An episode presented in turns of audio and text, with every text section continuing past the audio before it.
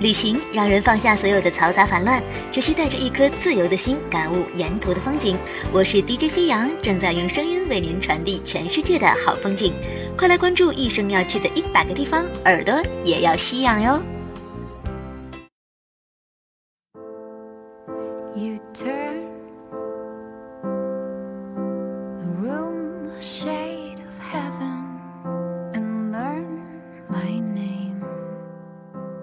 Hello，各位亲爱的听众朋友，大家好，欢迎收听全新一期的《一生要去的一百个地方》，我是主播飞扬。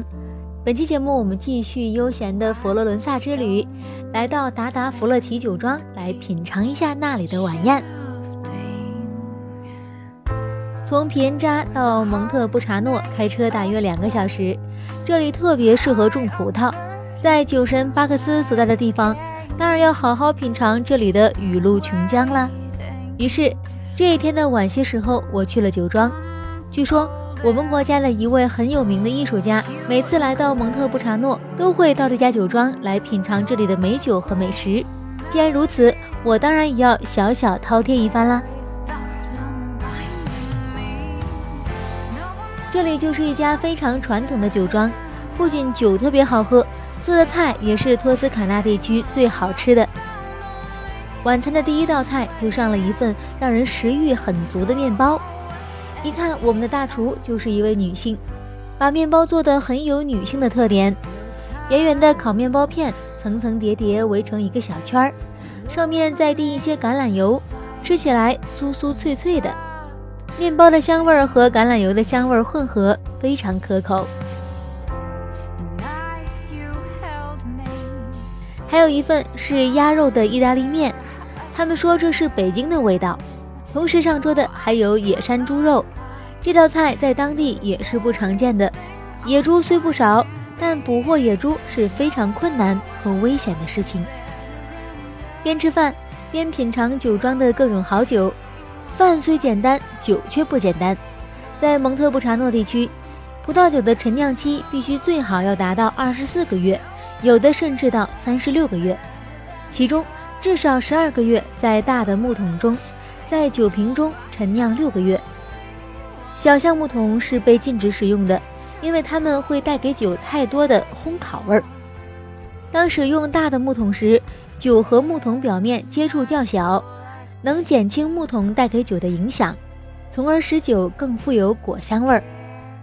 大概喝了五种酒，总体来说是由轻到重，由重到淡的顺序来的。第一瓶酒有年份，酒瓶上的标签很特别，他们把一百多年前发生的事情做成微观报纸的样子贴在酒瓶上。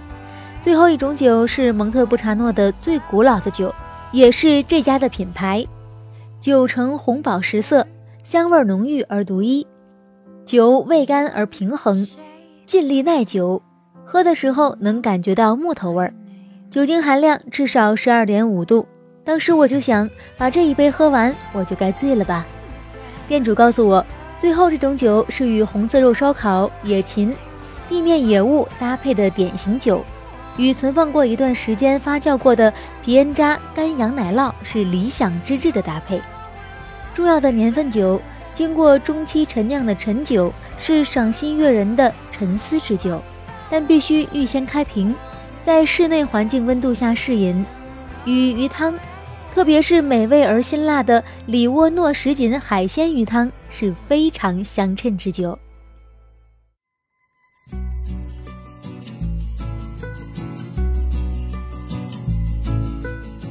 吃完饭回到皮恩扎，发现了之前没见过的一方硕大的温泉池子，水面很静，月亮星星倒映在湖面上，形成一幅好看的星月夜。可惜这里的温泉不允许人下水。若是想泡温泉，可以寻到很多小的池子，泡脚完全免费，还可以与身边一同享用的当地人聊会儿天气。池子旁边有很多小酒馆，酒馆里很热闹，人们悠闲地坐在小酒馆里，或是独饮，或是和周围的朋友谈天说地，让人觉得这些人生活太悠闲了，有点让我们羡慕。白天没工作。晚上也可以在这里悠哉悠哉，在拐角处还有街头艺人的表演，他随心地演奏着一些我根本没听过的曲子，曲声里满是慵懒的味道。夜市上卖的东西很是丰富，他们的小饰品做得很有艺术气息。当地人也很尊崇太阳神，他们把太阳神的图案刻在了很多艺术品上，买一件放在客厅里，家里应该一年四季都阳光灿烂吧。酒后微醺，我稍有趣味地问小店老板价格，小店老板抱着酒瓶也不看我，就说购买酒就行。你可别当他是个醉鬼。就见他左手拿酒瓶，右手正在骨碟上绘画呢。我一直觉得这世界的运作方式是一半人负责努力的生活，一半人负责享受生活。努力生活的人在意物质的成就，享受生活的人在乎心理自由的追求。好了，各位亲爱的听众朋友，以上呢就是我们在佛罗伦萨游玩的最后一站了。那么在下期节目当中呢，我们即将走入懒人闲逛的好去处，那就是拥有着欧洲最多古老与文明的罗马。我是飞扬，我们下期节目再会。